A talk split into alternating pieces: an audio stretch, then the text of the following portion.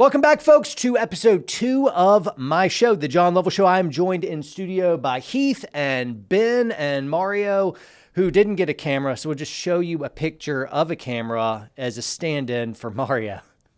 Kind of, guys, we're going to be talking about all things faith and family, freedom, firearms, firepower, cut to guns and stuff.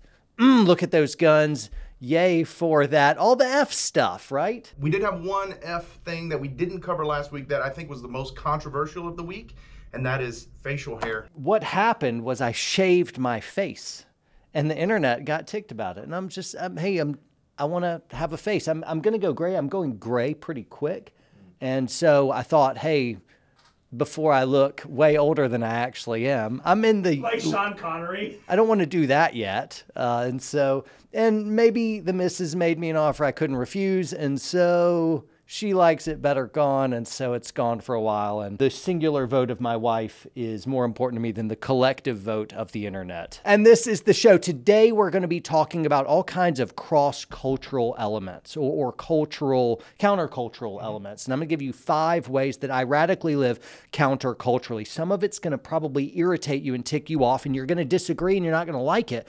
However, I would say, when we disagree, that's an okay thing when we're always saying the same thing, it just means we're in an echo chamber and you're never challenged with new or different ways of living and ideas. And a lot of times I'll read alternate opinions and perspectives so that I'm challenged by them, I can grow by them. And so that's kind of what we do. Warrior Poets, we're just trying to band together under one big umbrella of we live for higher purpose. We're ready to sacrifice in the defense of others. We're lovers of truth and we seek that out. And that's that Warrior Poet way, even though our different expressions of faith or politics may differ, we're under that big kind of agreement there in the center as warrior poets talking about all the important issues together. This is episode two of The John Lovell Show.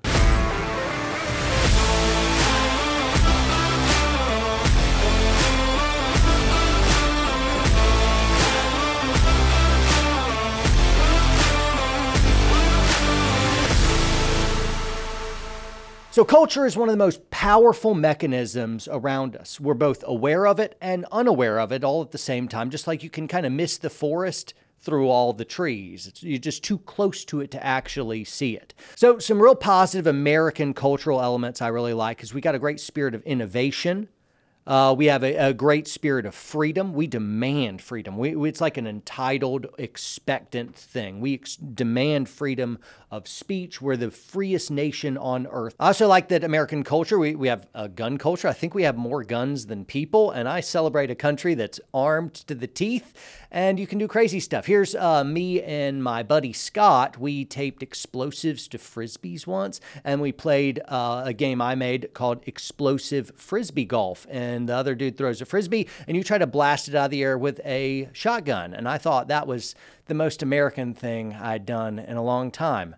Uh, so, yay for American culture, right? Yay, guns. Now, some of you are being like, man, he's really going on the good stuff. I'm like, yeah, I'm trying to be a better balanced person because you know the bad is coming. Uh, but here, here's one more good.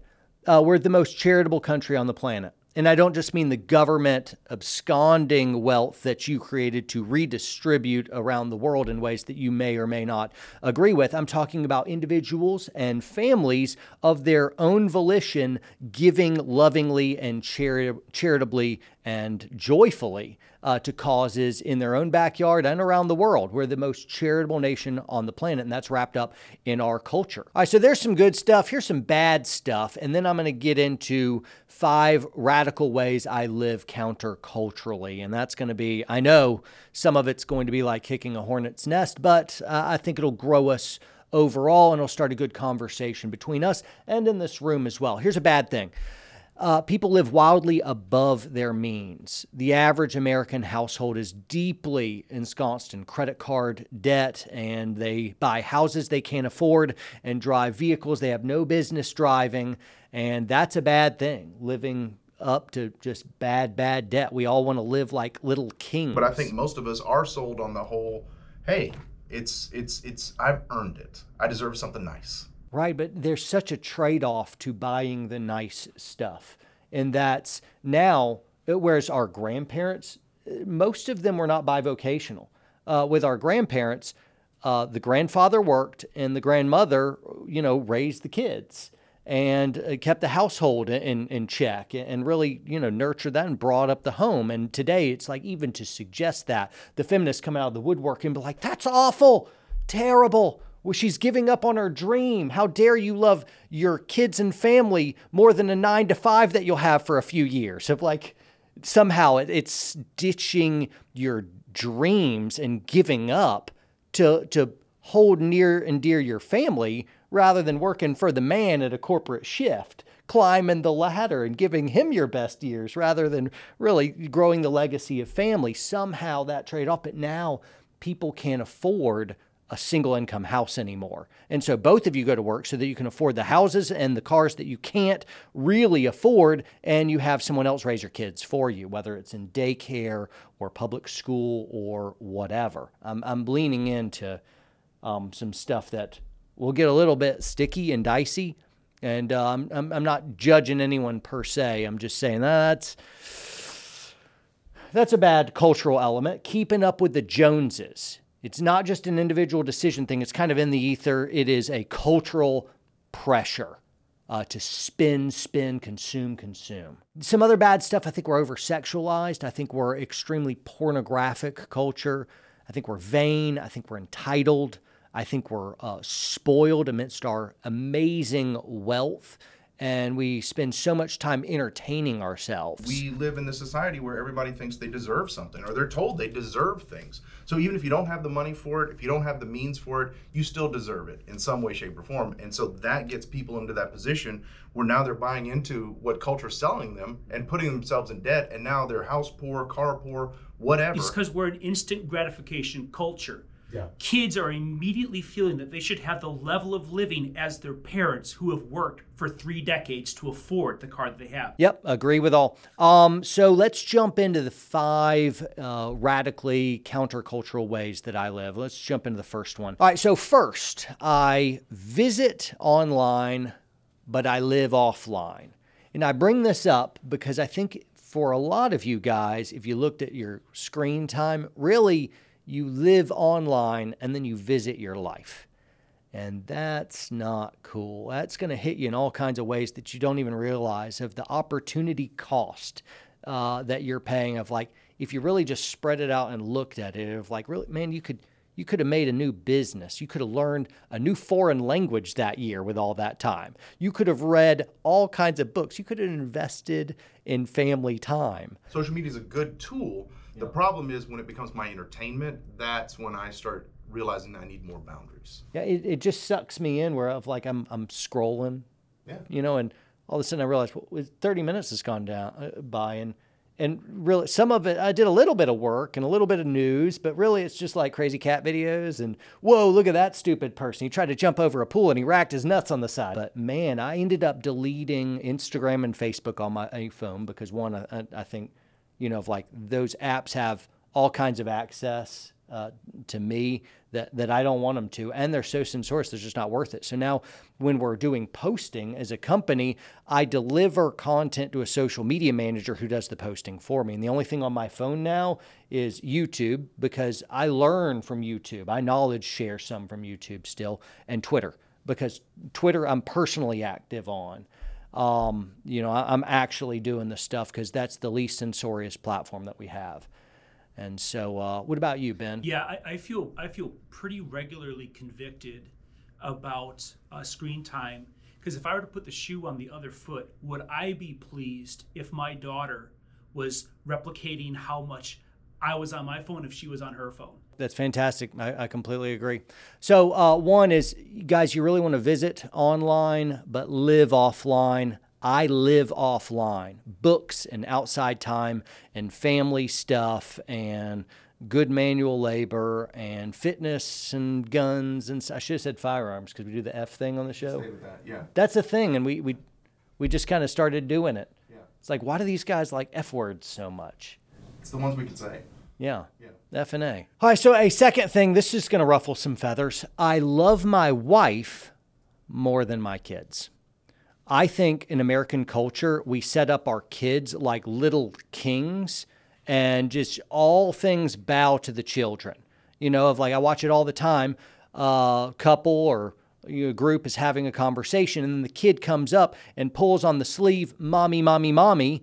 Uh, and the parent stops, interrupts, and fully engages with the child. And it, for me, that that's it's not a terrible thing. Sometimes you, you need to have like, oh, your hair is on fire. Pause. Let me take care of the kid and bucket of water. You're not on fire anymore. And so there's some times when that needs to happen. But most of the time, uh, you're teaching the kid that whatever I'm doing, you're actually more important than. And you can interrupt and you can just be this spoiled little Napoleon. And I think we're spoiling our kids and we're robbing uh, important value from our spouses as well.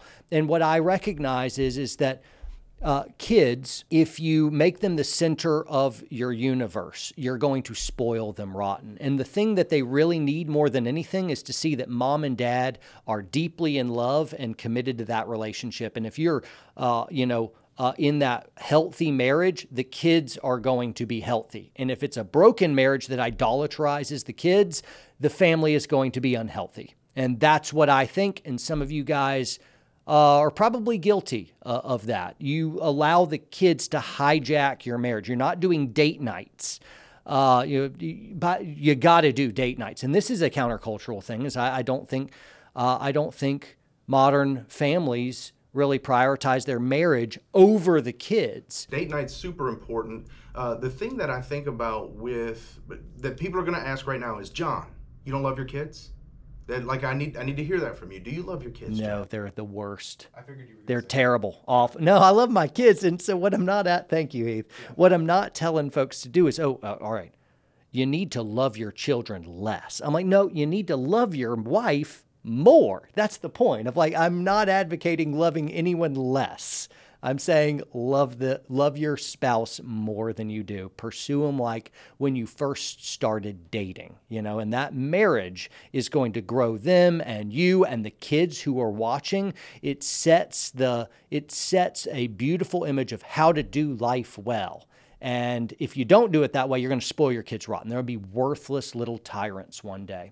Bratty, spoiled, undisciplined, uh, I know I said brats already, but let me say it again. They'll be brats. Don't do it. Love your wife more than your kids, and everything will work out better. I feel like at my house, it really sets a tone too. My kids notice that. Our son's home from college right now. My wife fell asleep the other night on the sofa. He woke her up and was like, "Hey, you need to go get in bed." Like he didn't like the fact that me and my wife were sleeping apart, even though it had nothing to do with a fight. It was just she stayed up later. But in, for him, he was like, no, I, I, want you and dad to be together. That's fantastic. I have my third one, and this is probably going to be the more controversial of all of them. People are going to fight me in the comments about this. But first, I think it, uh, we should do our shameless plug section. Shameless plug? How, how does such a big man go so high? Are you a falsetto? I've got a lot of range, okay? I got a lot of surprises, John. We're doing it. Here we go. Guys, this week for Shameless Plug, we opted not to do a shameless plug at all. I'm just going to drink this coffee. Yep, this coffee's good. Definitely no product placement here. And around the office? Nothing to see here. Nothing to shop in the store to support the Warrior Poet Society. This is a great mug. None of that happened. Keeps my coffee warm. What? My goodness, I didn't notice how good that mug was. Could you imagine if you tried to drink coffee and you didn't have a mug? It'd look like this. Look at that. Holy cow, that guy needs a mug. He should go shop the Warrior Poet Society store. I'd tell him to do that, but this is not a shameless plug. Shameless plug. All right, the third way I live counterculturally is I adopt more of a puritanical rule for myself on how I interact uh, with women.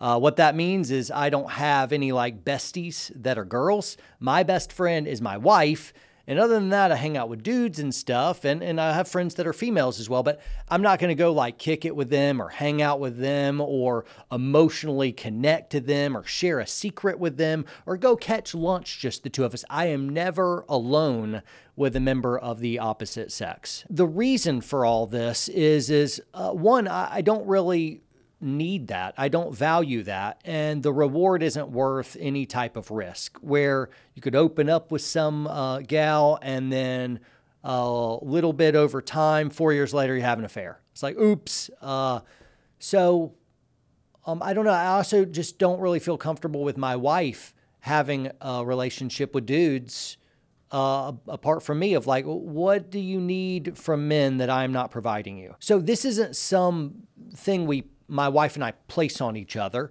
We didn't even really talk about it. This is just how we defaulted in our marriage. And so if I wanted a female friend, I, I could have one. My wife isn't, you know, lording over me to say no female friends, and and I'm not doing that over her. We just kind of we just kind of went to this thing. We, we didn't need that. So when you say puritanical, you mean more like just good boundaries as far as relationships you have that are not your wife. Yeah, that's it. And I think boundaries is is the right word. Mm-hmm. Uh, my wife didn't put that boundary on me. She's she wasn't like jealously trying to, you know, unhelpfully keep me all to herself, though she could because I belong to her and she belongs to me. That's what marriage is. We belong to each other, but she's not like jealously saying, I can't, you know, look at a girl or, you know, talk to a girl. And I'm not doing that with her either. We just kind of fell into that as a marriage and uh, we're not missing anything. Well, and a lot of it's about it's love and respect is what it's coming down. Yeah. Like you love and respect your wife, and so you don't want to make her feel a certain way. You don't want her to make you feel a certain way. And I think you touched on it well. Is that it can lead to things. Right. And so it, it's not like we don't trust each other. Like it all just all of a sudden happened. Like I got to give a gal a lift, you know, home of like, well, all right, uh, then I, I can lax. I'll do that.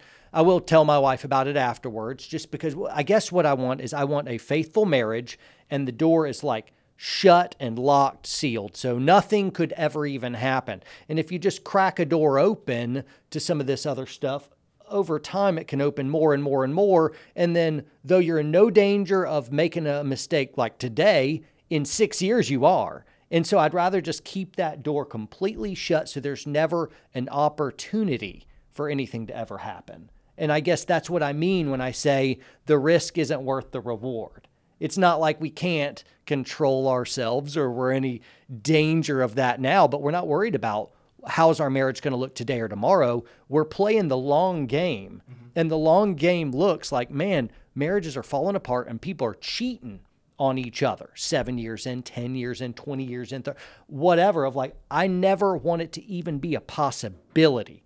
And so, out of love and respect, we just kind of have those boundaries. Yeah, yeah, man. Um, so I, am even probably a step further. Um, many years of doing ministry, I, I had a policy where uh, I, I, wouldn't even take rides with with a, a, solo with another female in the car. Man, this guy's crazy. Yeah. You see, you see this wow.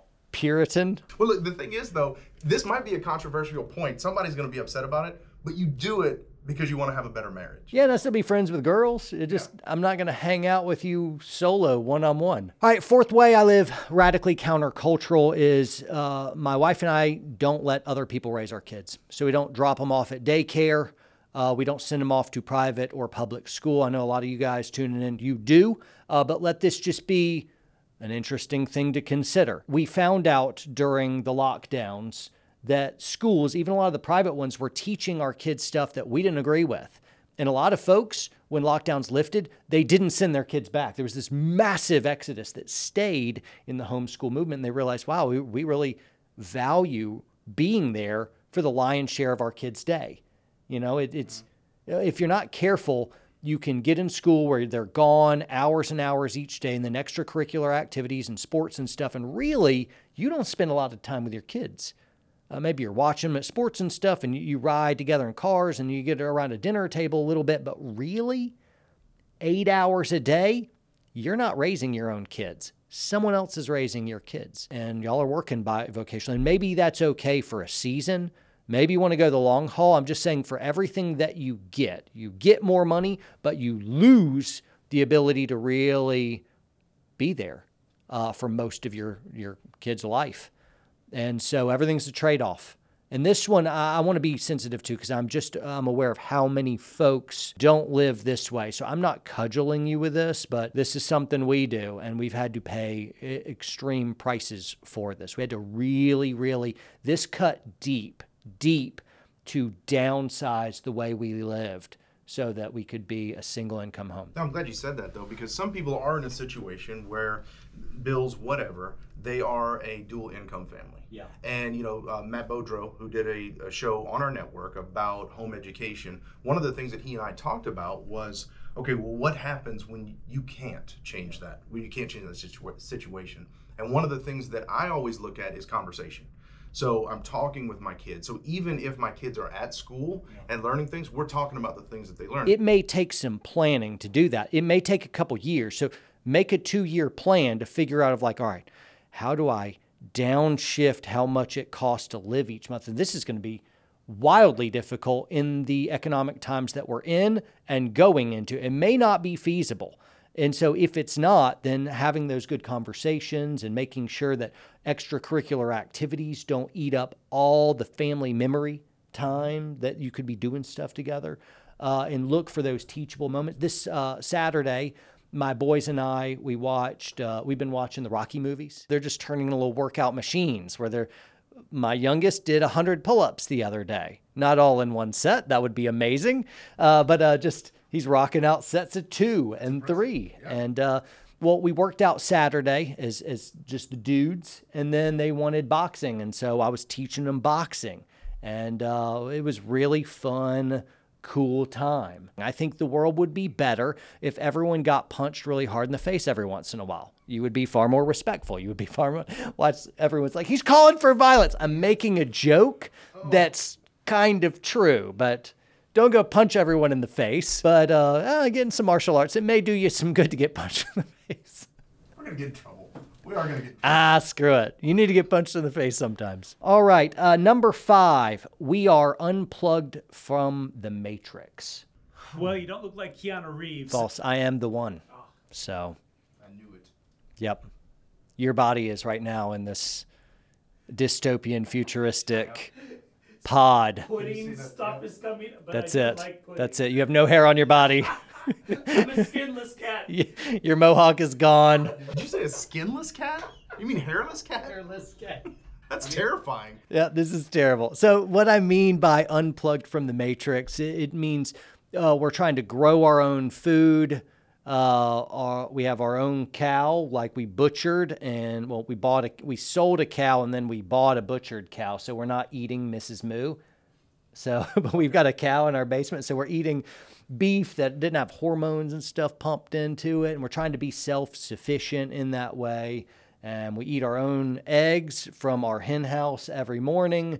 Um, we're trying to be self-reliant, and that is extremely hard. And it's taken us years to get where we're at, and where we want to go, it's going to take years more but uh, we're trying to be unplugged from just kind of the whole system where all the systems of supermarkets and fast food uh, are required to keep us uh, alive uh, from week to week. So we wanted a healthier way of living. It's good for chores for the boys. It's good for outside time for us. We know what's in our food, and so we are healthier and we feel better, and it lowers our costs. So it's kind of a two pronged thing. It's healthier, but also makes you sustainable so that you don't have to just rely on the normal way of getting your food. That's right. And if, if you know all the tinfoil hatters are completely wrong and our systems are good ad infinitum forever and all these crises amount to squat and life goes on, well, then we would have just gotten healthier, been outside more, and done some good chores. That's our best case scenario. Our worst case scenario is is hey, some of the you know plants burning down and the economic times are harsh. Of like when no one else can eat, we still can eat. It sounds like such a massive leap. What was your first step into it? we moved out of a neighborhood. This was January 1st of, uh, I guess, three years ago. And it took us uh, quite a while from the time we said we need to get out of a neighborhood, get a little bit of land around us, and start making steps to be more self sufficient. We've been doing one little thing kind of each month, and over time, it's added up to be quite a lot of like, um, my property's on solar now. That took a really, really long time. But really, I feel like my wife and I were just, we had seen enough bad stuff, enough writing on the wall where like all the spending, all the crisis, all of this stuff, the infrastructure looks like it is cracking everywhere. And I think we just had the courage to look at it and say, this might end badly. What can we do to uh, protect and provide. All right, tons more to the show. If you guys are watching on YouTube or you're streaming on all the different places that we do our podcast, thanks so much for tuning in. There's a lot more to this show, including our dad joke section, which is really fun, our Q and ambush section, our training tip. We're going to also talk about some current event issues. SVB Bank, the second largest bank to collapse in American history, that just went down, and then government bailouts, and is that happening? And what do you do with your money? Of like, do you to jettison it from a banks and are we overreacting or are we not scared enough? And all the fallout. We also had the oscars and some other newsworthy kind of things that i just want to comment on and uh, we'll chat about. So guys you will have to go over to watchwpsn.com and sign up for our streaming service and download our app to watch the rest of the show if you'd like to support us by signing up, we'd appreciate it. Use code JL Show, and that'll get you a nice hefty discount. I will say you'll be able to get this show, all of our other shows as well are available for you, as well as our training classes. Just watching Pistol One class alone would be worth multiple years of sign up not to mention all the other classes that we give you there. Please sign up, watchwpsn.com. Then you can download the app on wherever you see your shows and stuff. So, iOS, Apple TV, Android TV, or Fire and Roku, wherever else you can download the app. We'd really appreciate it and uh, hope to see you there for the rest of the show. In the meantime, please enjoy this clip from our Q and ambush section of the show. All right, so Andy asks, what are some good ways you've grown your skills in emergency medical preparedness? Any specific resources the average Joe can use to grow and stay proficient? First off, Andy, way to go. Warrior poet wanting to guard, protect life whenever you're leaning in of like, hey, how can I get some medical training or kit uh, that's always a, a, selfless thing of like you're wanting to help other people. And so I really like that. Uh, we had a scary thing happen in a recent uh, firearms class. Uh, Paul, our training director, was teaching, and somebody literally fell over, uh, went into cardiac arrest, and went flatline, died on the range. We had some medically trained personnel in class who started immediately giving CPR and did that for about two minutes. And someone happened to have an AED. That's an automated external defibrillator. So think, uh, you know, shock them like clear, except this does it like automatically. And so between CPR chest compressions, uh, you know, they were doing a, a bag uh, mask and hitting him with AED. Two minutes later, brought him back to life, and now he's living. But if we hadn't have had the AED, uh, he would have died. And so the very next day, I got on and I bought three AEDs to go out with any of our training uh, guys. So if I have a lead instructor teaching a class on a range, because people are falling over mysteriously doing the kick and chicken of like, nope, we're doing AEDs now. And so we have defibrillators in our classes. I've got one on me at all times. I also updated my medical bag. So I just have a lot of trauma stuff, some of our medical kits that are already packed full with all of our medical devices